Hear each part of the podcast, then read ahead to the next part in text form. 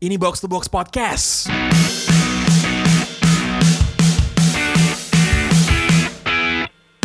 Banyak pemain yang liga udah mulai namun belum dapat klub baru.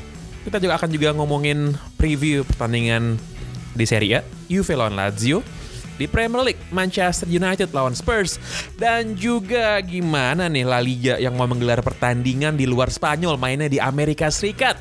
Akan kita bahas lengkapnya di Box to Box Podcast. Balik lagi di Box to Box Podcast bersama gue Pangeran Ciahan di dalam demam Asian Games. Yo Tapi ayo, kita tetap- yo, yo ayo. Tapi kita tetap uh, melaju dengan Box to Box masih bersama dengan Tio. Apa kabar Tio? Baik Pangeran. Gimana Asian Games?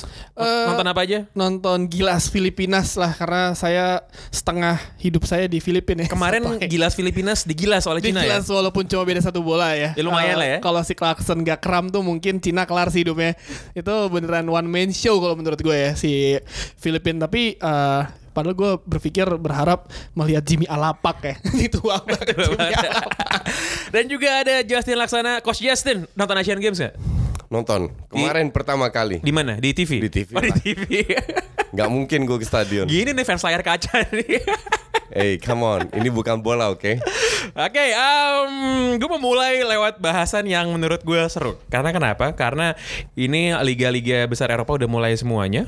Namun ada beberapa nama besar yang belum dapat klub masih free agent. Beberapa nih ya, gue sebutin. Yaya Toure, Ya, Claudio ya. Marquisio, Hatem Ben Arfa, Glenn Johnson. Tapi gue nggak tahu sih Glenn Johnson ini dianggap nama besar apa enggak ya? Oh, ini besar banget. Kayak misalnya waktu minggu lalu Claudio Marquisio itu kan dirilis oleh Juventus. yes. Dilepas, ya. Marquisio umurnya baru 32 tahun. Eh, menurut gue nih gelandang tengah yang waktu puncak kejayaannya di Juventus tuh menurut gue hampir nggak ada lawan sih kalau di Italia ya. Kerja keras, eh, lalu juga stamina-nya kenceng banget, dan menjadi motor di lini tengahnya Juventus dulu pas pacaran sama Pogba tuh gokil banget sih. Iya. Tapi dirilis gara-gara eh, dianggap histori cederanya berkepanjangan. Iya, iya. Kalau gue sih ya gue jadi salah satu klub di Premier League. Ini bakal gue comot tanpa mikir panjang sih yo. Gimana yo? Iya sih. eh kalau misalkan gue misalkan klub eh, klub gue katakanlah Fulham terus eh, Wolverhampton lah. Eh, karena lu butuh pengganti apa eh, backup si Ruben Neves kan. Si sebenarnya si Marchisio ini yang kemarin akhirnya memberikan statement yang sangat bikin kita terharu ya. Eh, cocok lah main di Premier League untuk jadi kalau kata orang-orang gelandang pengangkut air lah ya kan atau seperti nama kita box to box ya kan. Tapi eh, ya itu masalahnya dia injury prone sangat bermasa eh, sangat tinggi sekali yang itu mesti dan kalau bermain di eh, Premier League pun sebenarnya agak riskan sih kalau misalkan dihajar tiba-tiba ketemunya pemain eh, kayak Jorginho atau nggak N'Golo Conte ya kan dihajar terus cedera lagi itu bermasalah. Tapi kalau misalkan klub-klub kayak Fulham terus Wolverhampton atau mungkin divisi Championship lah eh, Aston Villa eh, eh, Aston Villa Leeds United yang sedang naik dengan eh, skema permainan menariknya itu eh, sebenarnya bisa menyomot dia sih tapi ya balik lagi walaupun ya gratis juga Gue gue kalau jadi tim top 6 ya kayak misalnya Spurs deh yang belum sign siapa-siapa gitu kan di eh, bursa kemarin. Gue sih nggak akan mikir gitu buat sign Claudio Marquisio atau Yaya Toure yang juga nggak dapet tim. Ini kan eh, Toure banyak protes ya gara-gara pas di Man City se- setelah kedatangan Pep dia nggak banyak main, cuman dia jadi pemain cadangan. Lalu itu berawal juga dari pas dia ngambek nggak di- nggak dikasih ke, ke ulang tahun gitu kan. Tapi pas dia keluar pun nggak ada klub yang mau ngesign dia gitu. Gue agak bingung kenapa apakah gara-gara gara-gara faktor teknis dianggap eh, ke- kemampuannya udah menurun atau faktor non teknis kayak misalnya nih kalau Toure itu kan si agentnya kan emang ngehe ya si siapa namanya Dimitri Seluk tuh emang ngehe gitu. Atau kayak Hatem Ben Arfa yang kelakuannya emang sama klub mana pun nggak pernah nggak pernah bisa baik-baik itu berantem mulu coach. Ya Kalau kalau kalau gue sih sangat paham kenapa mereka tidak dapat klub. Karena kalau gue jadi klub eh, sekarang klub itu udah pada udah pada pintar tidak hanya buang duit. Tapi yang mereka lakukan adalah melihat jangka panjang. Sekarang pilihan kedua lu ambil sebagai pemain cadangan pemain umur 32 tahun yang di atas kertas punya CV baik tapi gajinya juga tinggi atau lu ambil pemain muda yang 19 20 tahun yang masih prospeknya masih jauh dan gajinya lebih rendah. Jadi kalau kita lihat kecuali pemain-pemain yang ba- baru apa namanya eh, umur 2 tuh 5 26 yang yang nggak dapat klub. Nah, ini untuk gua agak aneh ini. Tapi kalau umur 32 32 uh, Marquisio atau uh, Yaya Toure itu gue sangat paham kenapa mereka nggak diambil. Jelas-jelas mending lu ambil prospek daripada ambil hanya pemain untuk uh, bisa main se- sekal- sekali dua kali tiga kali yang sangat rentan cedera. Gue gue inget beberapa musim lalu, dua musim lalu kali ya, waktu Martin Caceres itu dirilis sama Juventus kalau nggak salah klub terakhirnya, lalu nggak punya tim dan dia desain sama Southampton Yes. Dan jarang main, kayaknya nggak pernah main juga dia di Jarang, sana ya. Jarang, jarang, ya. Jarang main juga. Emang selalu ada resiko sih kalau ngambil pemain yang free agent di tengah-tengah musim dianggap nggak match fit lah segala macam. Cuman kayak nama-nama kayak Samir Nasri misalnya. Samir Nasri juga nggak punya klub loh sekarang loh. Iya tapi punya- tapi kan dia emang emang attitude-nya kan jelek. ajaib kan dan yang terakhir dia kalau nggak salah kena permasalahan apa tuh yang obat-obatan itu yang dia obat kecantikan kalau nggak salah deh Eh, correct me if I'm wrong ya Obat kecantikan ya, Iya, obat kecantikan. Kalau nggak salah dia kayak di Amerika obat- pakai obat langsing kayak di Instagram. Iya, iya, kayak seingat gue kayak gitu deh kayak waktu Rio Ferdinand yang uh, mangkir untuk uh, doping, Tes doping, tes iya, doping karena itulah terus nah dia uh, permasalahannya kalau nggak salah ya uh, yang gue inget dia ada permasalahan itu dan kena ban juga nggak bisa bermain kan. Uh, dan sebenarnya pemain ini kan sebenarnya pemain ini juga nggak jelek-jelek banget kan, uh, visinya bagus tapi ya permasalahannya attitude-nya emang nge aja sih nih orang. Gue pernah dengar cerita dari manajer Asia Man City ya. Jadi eh, dulu zamannya Mancini mereka punya aturan tiap kali pemain telat datang harus bayar 100 pounds. Yang yang kumpulin duit itu company. Karena company sudah males kumpulin, jadi disuruh satpam yang jaga pintu. Kenapa? Nasri ini tiap kali dat tiap hari datang telat. Dia sama Balotelli. Kenapa dia datang telat? Karena 100 pounds is nothing for them. Jadi mereka bener-bener nggak punya etika kalau gue bilang. Makanya Balotelli juga keteteran. Bukan ma- bukan masalah teknis atau hebat atau tidak, tapi gue bilang se- sebuah kalau lu sebagai pemain ingin mer- merepresentasikan sebuah klub besar, lu harus punya etika. Jadi lu nggak bisa semena-mena hanya mengandalkan skill aja. Dan gue rasa cerita ini tuh sudah semua klub udah tahu, makanya dia sulit untuk dapat klub. Ini ada lagi cerita eh, back namanya Philip Walshite. Pernah main di Stoke, umurnya baru 29. Iya, iya, iya. Dia belum 30. Eh, dia pindah ke Stoke dari Mainz tahun 2015. Lalu dia di loan ke Wolfsburg sama ke Metz, Liga Jerman dan juga Liga Prancis. Tapi nggak main-main juga. Dan terakhir, main di Liga Futsal di Jerman. Ya ini sebenarnya sih kalau terlihat dari sini si eh si Walshat ini ha, ya mungkin dia bermain di Liga Futsal karena untuk menyambung hidup asalkan eh, dapur ngebul kali ya. Jadi ya ya wajar sih kalau dia mencari exit exit. eh, Itu kayak main Tarkam kalau di Indonesia kali Iya ya. iya iya, tapi ini main futsal. main, main futsal di Liga Jerman. Dan juga ada kayak eh, Jan Kirchhoff inget nggak lo? Ini nggak? Iya iya iya iya. Sebentar, eh, Jan Kirchhoff ini back, bekas BK Bayern Munchen lalu pindah ke Sun- Sunderland, terus cedera dan nggak pernah eh, main lagi. Umurnya, umurnya 27 atau 28 masih muda banget sebenarnya. Gitu. Ini ada Mi- Micha Richards umur 30 tahun. Kan cukup ngetop di Inggris, pengalaman Iya, iya. tinggi. Nggak ada klub juga. Nggak, tapi emang si Micariot penampilannya semenjak dia cedera terus eh, datang revolusi di Manchester City, dia kan sebenarnya dulu kan back kanan. Back kanan dulu. Kalau kan. City- Digadang-gadang buat back kanan timnas Iya, Inggris tuh kan emang dulu. emang sebelum dia cedera ngaco itu dia bermain sangat luar biasa dan kalau misalkan dia salah satu salah satu pemain Man City yang beneran bermain sepenuh hati kalau ngebela City ya dari Manchester juga sih dia. Eh, akhirnya dia pernah dipinjamkan ke Fiorentina. Eh setelah revolusi City keluar terus dia juga nggak nggak ber ya dipinjemin terus permainannya juga nggak ter nggak baik-baik juga. Terus ya sempat bermain di Aston Villa juga kan si Micha Richard terus cedera panjang eh akhirnya ya udah make sense sih kalau misalkan orang saya klub-klub ini mikir apakah gue beli Micha Richard apa enggak? Karena kalau misalkan gue main di football manager ya nggak bakal gue ambil sih nih orang cedera mulu masalahnya. Ya kan? Dan dan menurut gue menurut gue ya ini uh, Anabel gue analisis gembel gue ya Bad- badan badan upper body tuh kegedean karena ya. Kayak Dia- ini dia, kayak badan pemain rugby tuh nggak lo? kayak ini kayak apa namanya si uh, Ade Akinbi apa? Bis bis itu gue lupa siapa namanya yang pemain bola. Oh, iya, iya, iya, iya, ada iya, kan? iya. gede banget itu.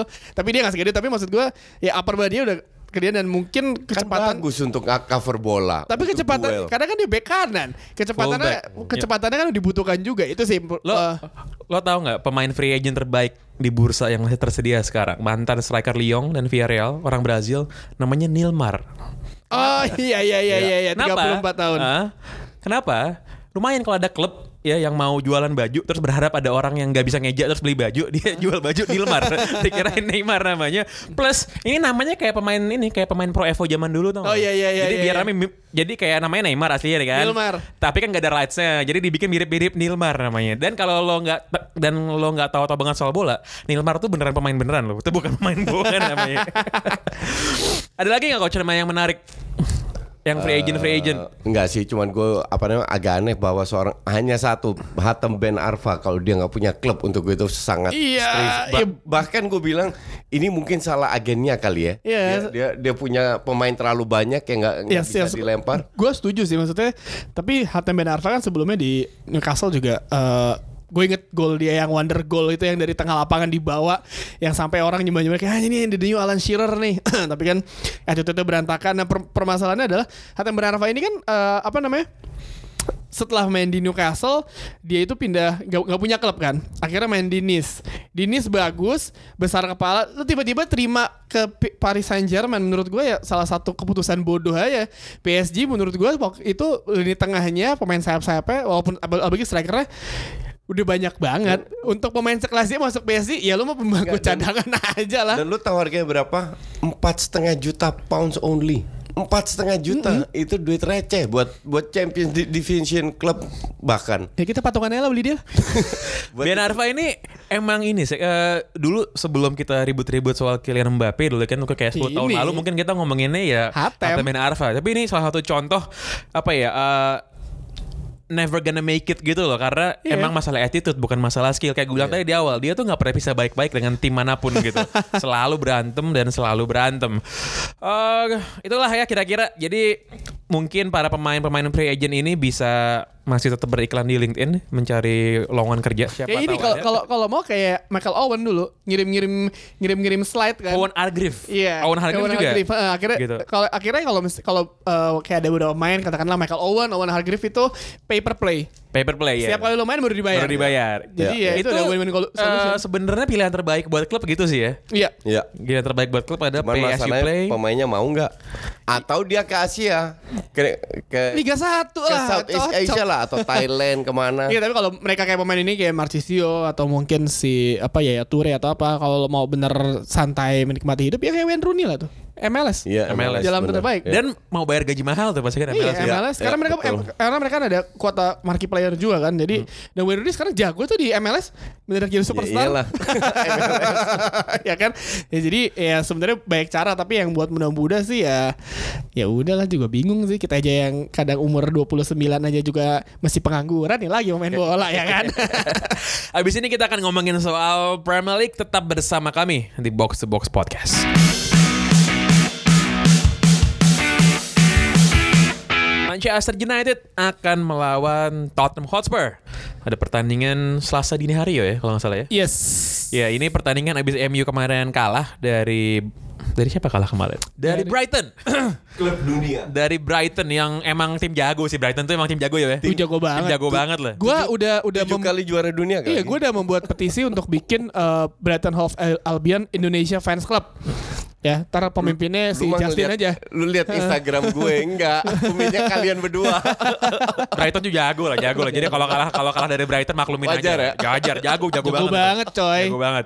Nah, tapi yang makin memperparah situasi di Man United adalah soal Paul Pogba, Mino Raiola lawan Paul Scholes. Katanya Raiola, Raiola tuh kan gini. Raiola itu kan anti sosial media ya. Tiba-tiba nge-tweet si anjing. Di Instagram aja gak pernah ngepost. Nge-tweet kar- karena dia butuh duit. Terus ngata-ngatain Paul Scholes. Paul Scholes, dia ya. bilang Paul Scholes ini nggak ngerti leadership. Kalau dia berdiri depannya Sir Winston Churchill juga dia nggak tahu itu siapa gitu. Nah menurut gue nih situasi Pogba and Raiola lawan United dan isinya ini menurut gue udah hampir sulit untuk diperbaiki sih. Karena komentarnya Pogba kalau lo lihat habis kalah lawan Brighton kemarin, iya ini gua ada masalah attitude. Udah gitu ngomongnya tuh slow aja gitu ngomongnya kayak bener-bener gak ada beban gitu kayak ini orang yang bener-bener udah ini sih kayak hampir selangkah lagi menuju ngebakar jembatan sih menurut gua. Eh, tapi ya sebenarnya si ke si keacutan si Rayola ini kan sebenarnya udah diprediksi sama Sir Alex dari dulu kan. Yang akhirnya Sir Alex walaupun bisa dibilang eh, apa namanya menyayangkan kepindahan apa salah satu keputusan salah Sir Alex melepas Pogba gitu aja ke Juventus karena si emang dia udah enak sama si Rayola ini kan. Karena si Rayola ya literally bisa banget mengancam keutuhan satu klub untuk mendapatkan keinginan yang dia mau. Jadi eh, bayangkan kayak misalkan eh, kasarnya ya si Rayola oh di misalkan nih klub lain mau bayar lebih gede nih komporin satu pemain. Udah plus juga sebelumnya kan si Mourinho juga ngebuang pemain Rayola gitu ya si Mkhitaryan ke Arsenal kan. Ya mungkin di situ udah mulai percikan-percikan ya kan. Sebelumnya kan si Rayola sama Mourinho kan deket banget ya kan kayak beli Zlatan, beli Pogba semuanya. Terus pas tiba-tiba si Mkhitaryan menurut gue itu agak agak agak itu ya kayak awal dari dari percikan-percikan asmara ini keluar sih. Tapi ya kalau misalkan si Paul Scholes ngoceh yang kayak kemarin dia bilang nggak ada nggak ada leadership dan ya kayak orang kayak nggak ngerti apa-apa pasti di lapangan emang kalau gua baru ngeliat dua pemain eh dua pertandingan kita belum lihat pertandingan sebelum sel- selanjut selanjutnya ya dua, dua pertandingan sih emang Pogba salah umpan berkali-kali 20 berapa kali coach kemarin hilang bola? 27, lawan Brighton? 28. 28 27 ya. Nah, Ah, udah gitu. nah dan, dan dan kalau lo lihat nih sekarang situasinya United itu kayak Royal Rumble tuh nggak lo? Kenapa? Karena pihak yang berseteru tuh banyak banget dan belum tentu satu sama lain itu saling suka ya. Di satu sisi lo punya Jose Mourinho yang dari preseason tuh udah ngedumel mulu kerja ya kan, gitu. Terus ada Paul Pogba dan Rayola. Lalu ada para ex pemain seperti Paul Scholes atau Gary Neville yang sebenarnya itu juga nggak kalem-kalem banget ke Mourinho gitu Iya. gitu Paul Scholes itu kerjaannya abis pensiun jadi pelatih ini pemain yang selama aktif main nggak pernah ngomong apa-apa kalem begitu pensiun bacot mulu kerjanya gitu kan. nah, dia itu juga selalu kritikal sama siapa pun yang jadi manajer United dari mulai David Moyes, Van Hal sampai Mourinho. Tapi dia ribut sama Paul Pogba dan dan Rayola yang berantem juga lawan Mourinho pusing gak lo lihatnya kan? Enggak, tapi bener nggak apa yang dia katakan so far? Gue bilang banyak benernya. yang mana ini? Scholes. Oh benar, benar, Iya, iya, kan? benar, benar. Nah, cuman kan yang jadi poin adalah si Rayola nggak suka dengan komentar Scholes yang mempertanyakan attitude sama leadershipnya si Paul Pogba. Di sisi lain lo ada Ed Woodward Ini juga kampret si yang nih. nggak mengabulkan permintaan Mourinho untuk beli back. La- lalu Mourinho-nya ngambek. Ngambek lawan Pogba. Wah, pok- pokoknya ini pusing lah pokoknya lah. Segala macam ini berseteru dan pada akhirnya yang paling kelihatan tolol nggak siapa? Ya Man United lah. emang Karena tolol banget menurut gua kelihatannya gitu kan. Udah kalah sama Brighton, berantem berantem sendiri, nggak jelas kira-kira Mourinho nasibnya sampai kapan, nggak jelas apakah Paul Pogba akan cabut atau enggak. Dirongrong mulu sama mantan pemain gitu kan. Untung aja ya, untung aja. Eh, Sir Alex Ferguson tuh kan sakit ya. Dan baru pulih lah, masih da- dalam recovery gitu. Jadi belum datang ke stadion. Lo bisa bayangin nggak kalau ini kejadiannya waktu 2-3 tahun lalu pas zaman Moyes itu atau zaman Van Hal pasti datang. Makin kusut lagi. Lu Iya. lu tau nggak kenapa banyak klub kasusnya Pogba sekarang terus Donnarumma ribut juga kan? Karena ternyata agen-agen itu dibayar sama klub tau nggak lo? Memang ada agent fee ada? Iya. ada. Jadi mereka itu ba- ba- salah satu ya Sir Alex. Kenapa dia marah-marah dengan agen? Lu itu tiap bulan gue bayar. Kenapa lu terlalu mementingkan kepentingan komersial bukan kepentingan klub sendiri? Tapi di di luar bla bla bla apa namanya? eh, kalau gue bilang this weekend will be the turning point untuk bikin lebih santai. Kenapa? Feeling gue MU menang. Wih gila karena Feeling lawannya ya? Spurs Ya. karena lawannya Karena Spurs lawannya Karena lawannya Bukan. Spurs Kena- kenapa feeling gue MU menang? Bukan karena Spurs tidak bisa bertahan.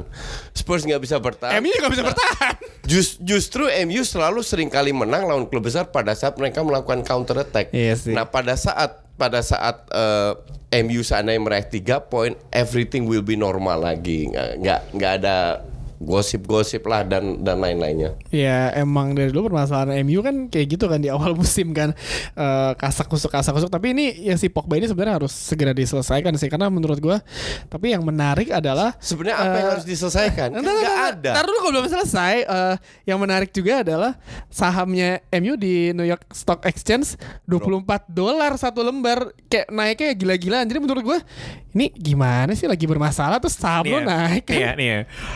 Waktu Ed Woodward masuk, jadi yang mantan banker ini ya, dia Iya. mantan banker J- J- mantan bankernya JP Morgan, sama kayak Gita Wirjawan nih by the way, mantan bankernya JP Morgan.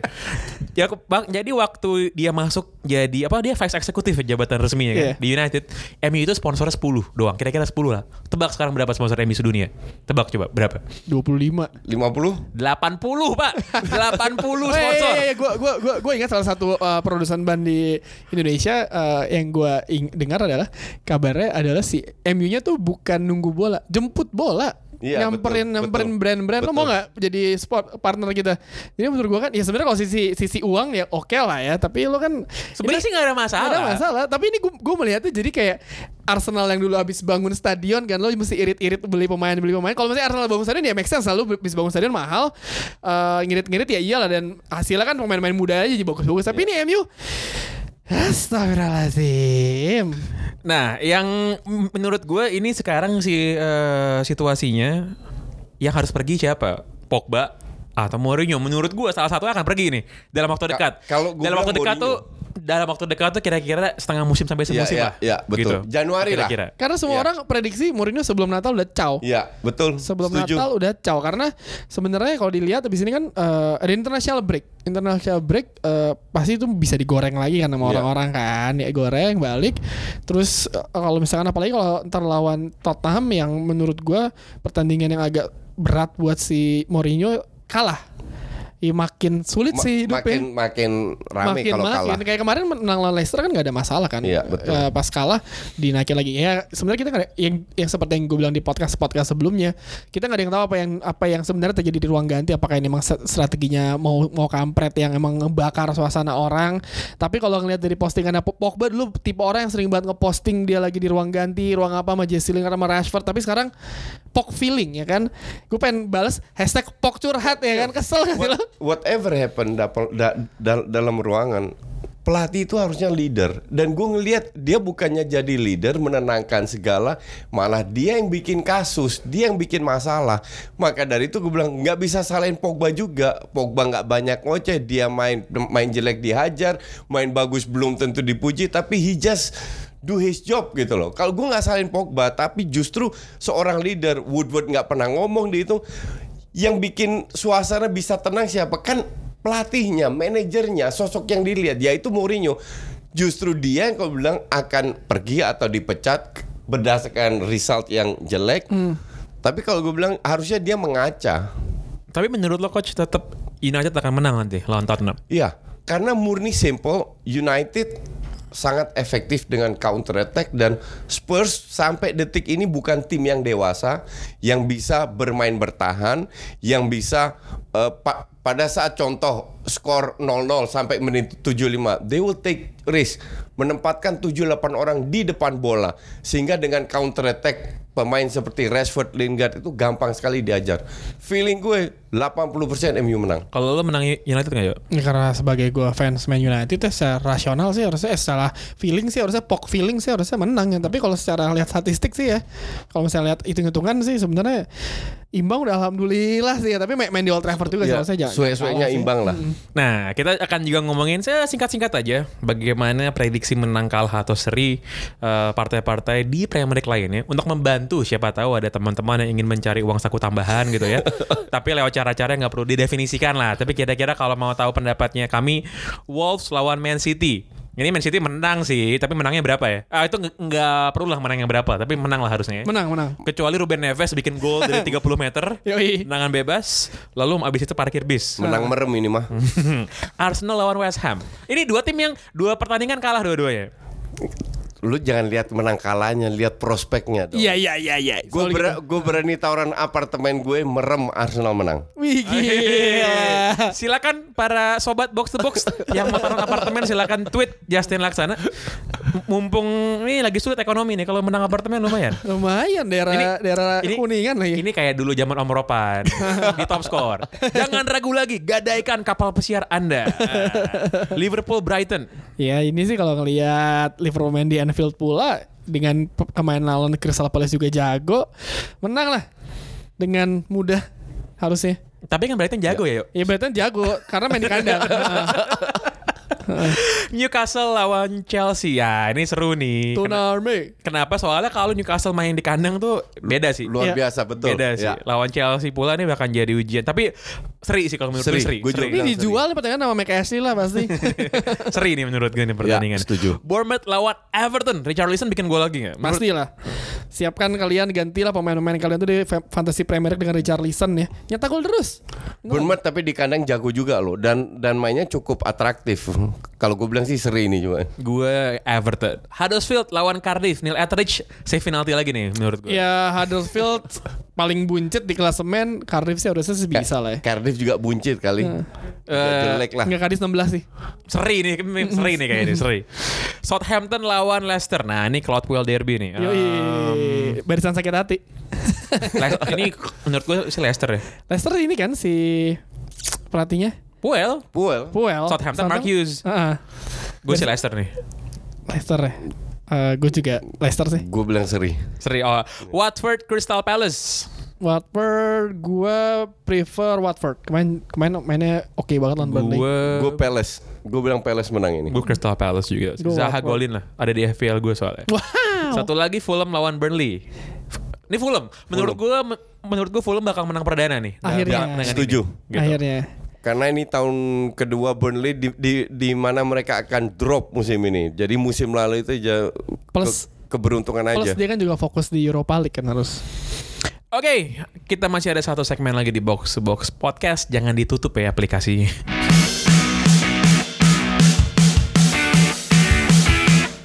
Ini segmen baru, namanya Pangepedia. Isinya, gue ngomongin soal hal-hal soal sepak bola tapi yang di luar lapangan. Dan buat Pangepedia edisi perdana, gue mau ngomongin soal rivalitasnya daerah utara dan selatan di sepak bola Inggris. Kenapa? Karena seperti yang lo tahu, kalau ngomongin bola itu yang di dalam lapangan itu cuma soal teknis lah. Tapi kalau soal di luar lo ngomongin soal aspek sosiologi, aspek politik, antropologi, eh, ekonomi dan lain-lain. Nah, kalau lo nggak begitu ngerti soal bagaimana aspek sosial orang-orang Inggris, sama lah seperti di negara mana pun, di mana ada eh, saling suka dan nggak suka, eh, suka dan nggak suka berdasarkan daerah, berdasarkan teritorial. Namun yang kerasa banget ya soal daerah utara sama daerah selatan kalau di Inggris. Yang selatan tuh mana aja sih? London tuh di selatan, Southampton tuh di selatan. Yang kalau yang utara ya itu kayak klub-klub di kota Manchester, Liverpool, eh, Newcastle tuh lebih di utara lagi. Kenapa? Karena kedua belah pihak ini saling menganggap eh, yang satu sama lain itu lebih inferior, lebih lemah dalam hal apa? Kalau buat orang selatan ya kan di sana itu ada London sebagai ibu kota negara pusatnya peradaban mereka, pusat ekonomi, dan eh, mereka menganggap diri mereka lebih lebih intelektual lah, lebih modern dan lebih beradab gitu. Lo kalau dengar aksennya orang London aja ngomong, kecuali orang Cockney sama sama ini ya, kecuali orang Cockney yang kalau lo suka nonton filmnya Guy Ritchie yang ngomongnya suka nggak jelas, tapi ya lebih aristokrat lah isinya. Nah, mereka kalau ketemu sama orang-orang utara dianggap orang-orang kampung gitu, yang ngomongnya aksennya yang kumur-kumur segala macam. Lo denger aja aksen orang Manchester, aksennya orang Liverpool tuh Scouse tuh pusing banget gue dengernya. Atau as- atau aksennya orang Newcastle, orang Jordi yang bahkan buat orang Inggris sendiri itu bukan bahasa Inggris kalau menurut mereka, saking nggak ngertinya. Eh, sebaliknya buat orang-orang utara, orang-orang selatan itu cemen karena lebih mewah hidupnya, lebih bagus, lebih inilah kayak ya sama lah kayak lo daerah orang, orang kaya sama daerah orang miskin. Dan emang kalau lo lihat sejarahnya pembangunan negara itu di di selatan di London ya selalu lebih maju lah dibanding yang di utara. Masalah politik juga sama, lo bisa lihat lah daerah partai eh, konservatif tuh yang mana, daerah partai buruh tuh yang mana. Meskipun kalau di London tuh partai buruh menang juga sih. Tapi masalah kecemburuan sosial ini selalu ada. Gua kebetulan pernah merasakan sendiri bagaimana sentimennya orang-orang utara dan selatan ini. Suatu hari gue di Craven Cottage, kandangnya Fulham itu gue sebenarnya cuman pengen nonton cuman pengen tahu aja sih gue datang lah ke kandangnya Fulham nonton Fulham lawan Rotterdam lawannya Fulham ini Rotterdam itu dari Yorkshire daerah utara sedaerah lah sama Sheffield sama sedaerah sama Leeds gue belilah scarfnya Fulham. Fulham ini kalau lo nggak tahu, Fulham ini daerah orang kaya lah, kayak kayak ada klub di Menteng gitu, ada klub di mana di Pondok Indah yang punya tim bola. Jadi dianggapnya orang-orangnya pun sangat-sangat kelas menengah ke atas dan sangat-sangat mewah. Bahkan waktu zaman-zamannya hooligan, Fulham mungkin satu-satunya tim di Inggris yang gak punya hooligan. Kenapa? Ya sih middle class semua soalnya. Nggak ada tuh working class. Gue beli lah kan scarf Fulham ini. Gue beli di depan stadion. eh abis pertandingan yang sangat-sangat mahal dan sangat-sangat jelek itu pertandingan. Lo bayangin Championship Division 3 tahun lalu. Abis pertandingan gue keluar. Mau nungguin eh, bis mau pulang. Di, di, di tengah jalan gue berpapasan sama eh, orang-orang Rotterdam yang kampung-kampung ini yang mau pulang juga. Gue di depan dimaki-maki sama sama mereka sama orang-orang dalam tanda kutip kampung ini ya di kata-katain lah fuck you Fulham Southern Seas dan kawan-kawan lah gitu pokoknya dianggap bahwa ah, lo cemen banget orang London orang Fulham juga Nah, gue baru tahu dari temen gue yang orang London. Kalau lo tahu di Twitter, at Jakarta Casual. Dia kan orang London asli tuh, fans Arsenal. Katanya lahirnya cuma beda berapa blok dari Highbury Stadium.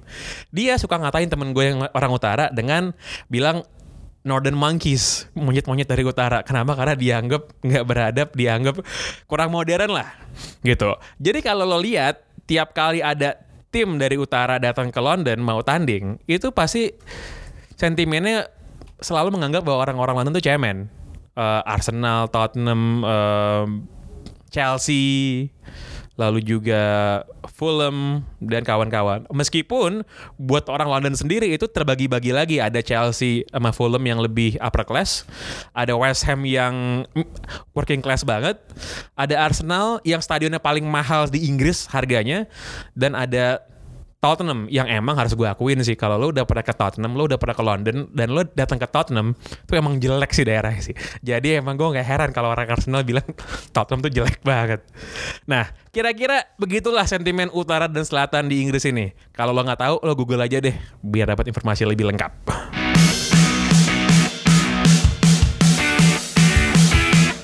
Nah, itu tadi Pangepedia edisi perdana. Nanti tiap uh, Jumat insya Allah akan ada Pangepedia terus. Kita beralih ke topik selanjutnya. La Liga mengambil keputusan besar minggu lalu yang akan memainkan satu partai setiap musimnya di Amerika Serikat. Dan ini ini bisa saja dimulai pada musim ini atau musim depan. Lalu serikat pemain profesional di La Liga itu protes dan mengancam akan mogok karena merasa bahwa mereka nggak diajak ngomong waktu keputusan liga tersebut diambil. Memainkan satu pertandingan liga ya, jadi ini bukan preseason, bukan tour. Memainkan satu pertandingan di luar negeri itu emang menurut gue bahkan buat ukuran sepak bola modern pun kejauhan coach menurut gue coach. Ya di samping kejauhan dari segala eh, sisi nggak praktis karena atlet terutama atlet luar ya kan butuh istirahat, butuh adaptasi, eh, banyak buang waktu da- da- dari sisi tra- transportasi. Ini ketua ketua La Liga ini emang geblek kalau gue bilang. I mean kalau lu mau melakukan sesuatu dari sisi ko- komersial sebenarnya seribu satu cara untuk untuk mencari duit. Tapi kenapa harus main di Amerika udah jam eh, jamnya beda 5 6 jam? Eh, ke sananya apalagi kalau dari dari Spanyol harus ke LA situ Apalagi wah, ka- udah apalagi kalau main ke West Coast jam? jauh Iya. banget itu. Maka dari itu gua asli nggak habis pikir kenapa em, mereka melakukan ini sudah menandatangani untuk 15 tahun tapi tidak konsultasi dulu. Jadi ada gerakan semua kapten klub La Liga menolak Iya. ini gue bilang sangat wajar. Eh, ya wajar sih dan sebenarnya kalau misalkan mungkin kalau di Amerika cocok lah dilihat kalau misalkan kayak si NFL terus si basket main di luar negeri itu mereka udah melakukan itu kan. Dan mungkin si dari La Liga sama si, si pihak Amerika yang ngelihat udah dari sisi bisnisnya pas tapi kan mereka benar kata coach dia nggak ngelihat dari sisi pemain yang manusiawinya. Pemain itu kan kalau misalkan ke Amerika lo mesti jet lag dan lain-lain kan itu perjalanan jauh. Dan misalkan pertandingan hari Sabtu atau Minggu lo baru baru selesai main di Liga Champions katakanlah lo langsung berangkat ke Amerika kelar sih itu pertandingannya Iya. dan Dan dan dan menurut gue esensi liganya tuh jadi kayak nggak ada karena yang bedain sepak bola sama sepak bola yang terkenal di eh olahraga terkenal di Amerika tuh adalah ya ininya misalnya lo kalau menonton merasakan liganya beneran lo masih datang ke negaranya, Iya, ke betul. kotanya. Kalau Amerika kan kayak misalkan kayak NFL ya lo mau butuh promo kan, lo butuh eh, bola apa yang butuh dipromoin sih? Ini kan sebenarnya langkah La Liga ini kan untuk bersaing dengan Premier League memperluas sayap mereka ke Amerika meskipun emang kalau mau ngambil keputusan main di liga berarti ada satu klub yang pertandingan kandangnya dikurangin kan Yep. Iya. Dalam semusim gitu. Berarti ada ada 20 tim, ada ada 10 lah kira-kira. Ada 10 pertandingan nih berarti. Ya. Eh, partai kandangnya dipindahin dari Spanyol ke Amerika. Sekarang pertanyaan gue apa iya orang mau mau mau nonton Aibar lawan Osasuna? Kan enggak, yang diincar kan klub-klub besar. Jadi yang yang yang ujungnya yang jadi korban ya klub besar. Enggak nggak mungkin lo orang Meksiko atau yang yang suka bola bak- bakal nonton tim eh, match abal-abal. Walaupun dari La Liga. Nah, ini dia nih yang kayaknya menurut gua akan mendapatkan perlawanan besar dari para pemain karena kalau lo inget beberapa musim lalu tuh Oh iya. serikat pemain La Liga juga mogok waktu pemain Malaga kalau nggak salah ya. Eh, Malaga atau apa sih klub yang pemainnya tuh nggak dibayar? Iya ada ada. Ada Iya, Malaga, betul, ya, iya, ya, Malaga ya, kan. ya, ya, Jadi Malaga. sebuah kapten bikin press conference menolak untuk main sampai pemain Malaga dibayar. Dibayar. Ini Iya. kalau di Indonesia sih bakal heboh banget ya. Pasti. Nggak gitu. nggak mungkin terjadi. Nah. Nggak sepowerful itu. Posisinya serikat pemainnya La Liga nih emang emang lumayan politis sih. Mereka tuh nggak segan-segan untuk ngambil sikap untuk hal-hal yang emang sensitif kayak gini. Dulu Premier League sempat ada sempat ada rencana untuk memainkan pertandingan ke-39 di luar negeri yang idenya langsung dibantai habis-habisan sama semua klub sekarang yang masuk akal. Kalau kita mau bandingin sama olahraga profesional lain. Kayak tadi Tio bilang, NFL itu ada minimal 4 pertandingan semusim mainnya di Inggris. Di Wembley. Mainnya di Wembley, mulai musim ini mainnya di White Hart Lane nanti di kandangnya Tottenham dan juga pernah main di Twickenham, kandangnya timnas rugby-nya Inggris. Tapi kan itu dilakukan karena mereka pengen nyari pasar baru di Inggris dan emang selalu sold out pertandingannya. Jadi kalau NFL main di Inggris itu selalu sold out. Tapi itu kan karena pasar mereka terbatas banget. Dan hampir nggak ada fanbase lain di luar Amerika Serikat yang nonton NFL Ya, betul. dengan argumen seperti itu. Tapi karena tadi Coach Yasin bilang, sepak bola itu kan universal banget ya. Iya. Dan pada saat mereka pindahin ke Amerika Serikat, ini menurut gue akan dapat perlawanan besar. Meskipun bisa jadi timnya bodo amat. Eh sorry, si federasi bisa jadi bodo amat si liganya gitu kan. Oh ya udah, kita bikin aja. Di sini kan kalau sampai pemainnya mogok, nggak mau tanding, baru nih. Yang yang kalah siapa? La, La Liga nggak bakal menang kalau seandainya mereka bersatu. Tapi mereka bisa ambil contoh dari Serie A. Yang dilakukan Serie A 3-4 tahun kalau nggak salah. Mereka bermain final Copa. Itu Iya. di luar, di China. Nah kayak gitu bisa. Itu Jadi final Copa atau Super Copa ya? Final Copa. Kopa. Gue gue 2010 gue nonton. Gue ke Beijing nonton Inter lawan Milan dan di situ final Copa dan apa namanya? Oke, stadion penuh, pen- penonton banyak dan lain-lain. Kalau itu nggak masalah. Karena karena kan Tapi itu, bukan liga Itu kan gitu loh. turnamen kan. Turnamen, Iya, betul. Competition. Ya kalau cup competition make sense kalau final di misalnya di Amerika lah. Iya, saya itu, katakannya itu nggak masalah, Ya, bisa. Tapi ya kalau liga sih Tapi liga esensinya hilang lah lo kesakralan dan tradisional nontonnya hilang. Dan bicara soal sakral-sakralan, minggu lalu fans Lazio itu bikin pernyataan yang bilang bahwa baris terdepan di stadion di Olimpico itu itu sakral katanya. Yap. Jadi cewek, perempuan mendingan gak usah duduk di situ, duduknya di belakang-belakang aja. Karena mereka menyamakan eh, baris terdepan di stadion itu kayak trench, kayak parit pada waktu Perang Dunia Pertama gitu. Jadi itu tuh situasinya atmosfernya bukan buat cewek. Langsung diprotes oleh banyak pihak tentu saja karena dianggap seksis. Iya. Dan gila lo udah tahun segini lo masih Iya, nge- betul. ngebeda-bedain cewek harus nonton di mana di stadion di sini nggak boleh nonton di mana gitu. Ini menurut gue sebuah langkah yang apa ya yang harusnya nggak ada tempat lagi di abad 21 tahun 2018 kayak gini sih coach. Ya, cuman kita juga tahu bahwa ultrasnya Lazio itu bisa bilang rasis dalam tanda kutip ya. Jadi mere- mereka sangat ingin mempertahankan tradisi mereka. Ka- kalau bisa semua pemain Lazio berasal dari kota Roma, nggak ada yang dari luar, apalagi yang eh, kulitnya non putih. Nah sekarang kasusnya yang kena cewek, bahwa mereka ingin mempertahankan tradisi fine, nggak ada masalah. Cuman mereka juga tidak boleh mengabaikan eh, hak-hak hak asasi manusia lah kasarnya begitu. Cuman emang eh, fans-fans ultras itu kan rata-rata menengah ke bawah atau mayoritas bawah lah. Gue mengalami sendiri dulu di di Utrecht lah hardcore itu nggak nggak nggak kalah ekstrimnya lah. Lo Ah, lo termasuk coach ya? gue termasuk dulu waktu muda. Pas kelas menengah ke bawah di Utrecht berarti ya? Jadi kalau kalau soal prestasi kita tahu semua Utrecht kayak gimana lah. Cuman kalau Jago banget katanya ya? Ka- Kalau kalau soal fans kita nggak kalah. Lawan Ajax pun kita nggak kalah.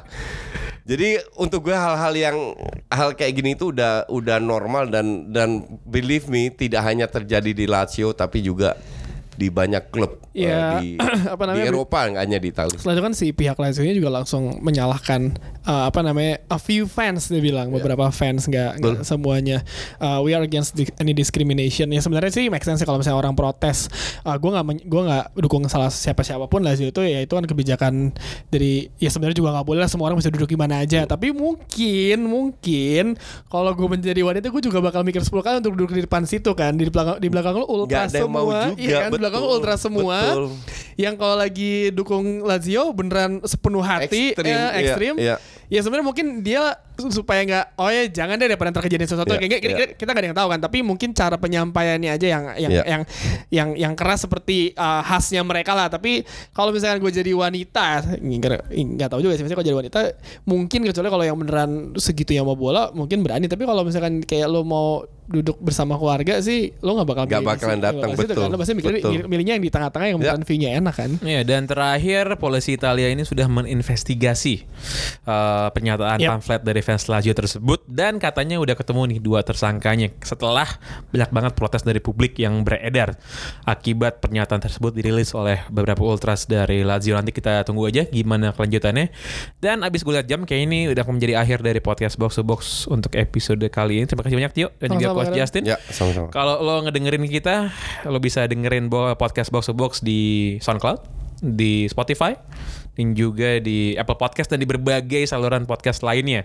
Kalau lihat di Spotify, Box to Box tuh kalau buat sports and recreation nomor satu, kalau buat all podcast nomor tiga. Jadi kalau lo semakin ngedengerin kita, semakin tinggi tuh chartnya dan lumayan lah, lo menjadi saksi sejarah. Terus si box to boxnya ada dua akun, tapi cari akunnya yang uh, episode sampai 4 ya. Karena yang satu lagi salah, adminnya geblek. Kita akan balik lagi nanti di hari Senin. Sampai jumpa. Arrivederci.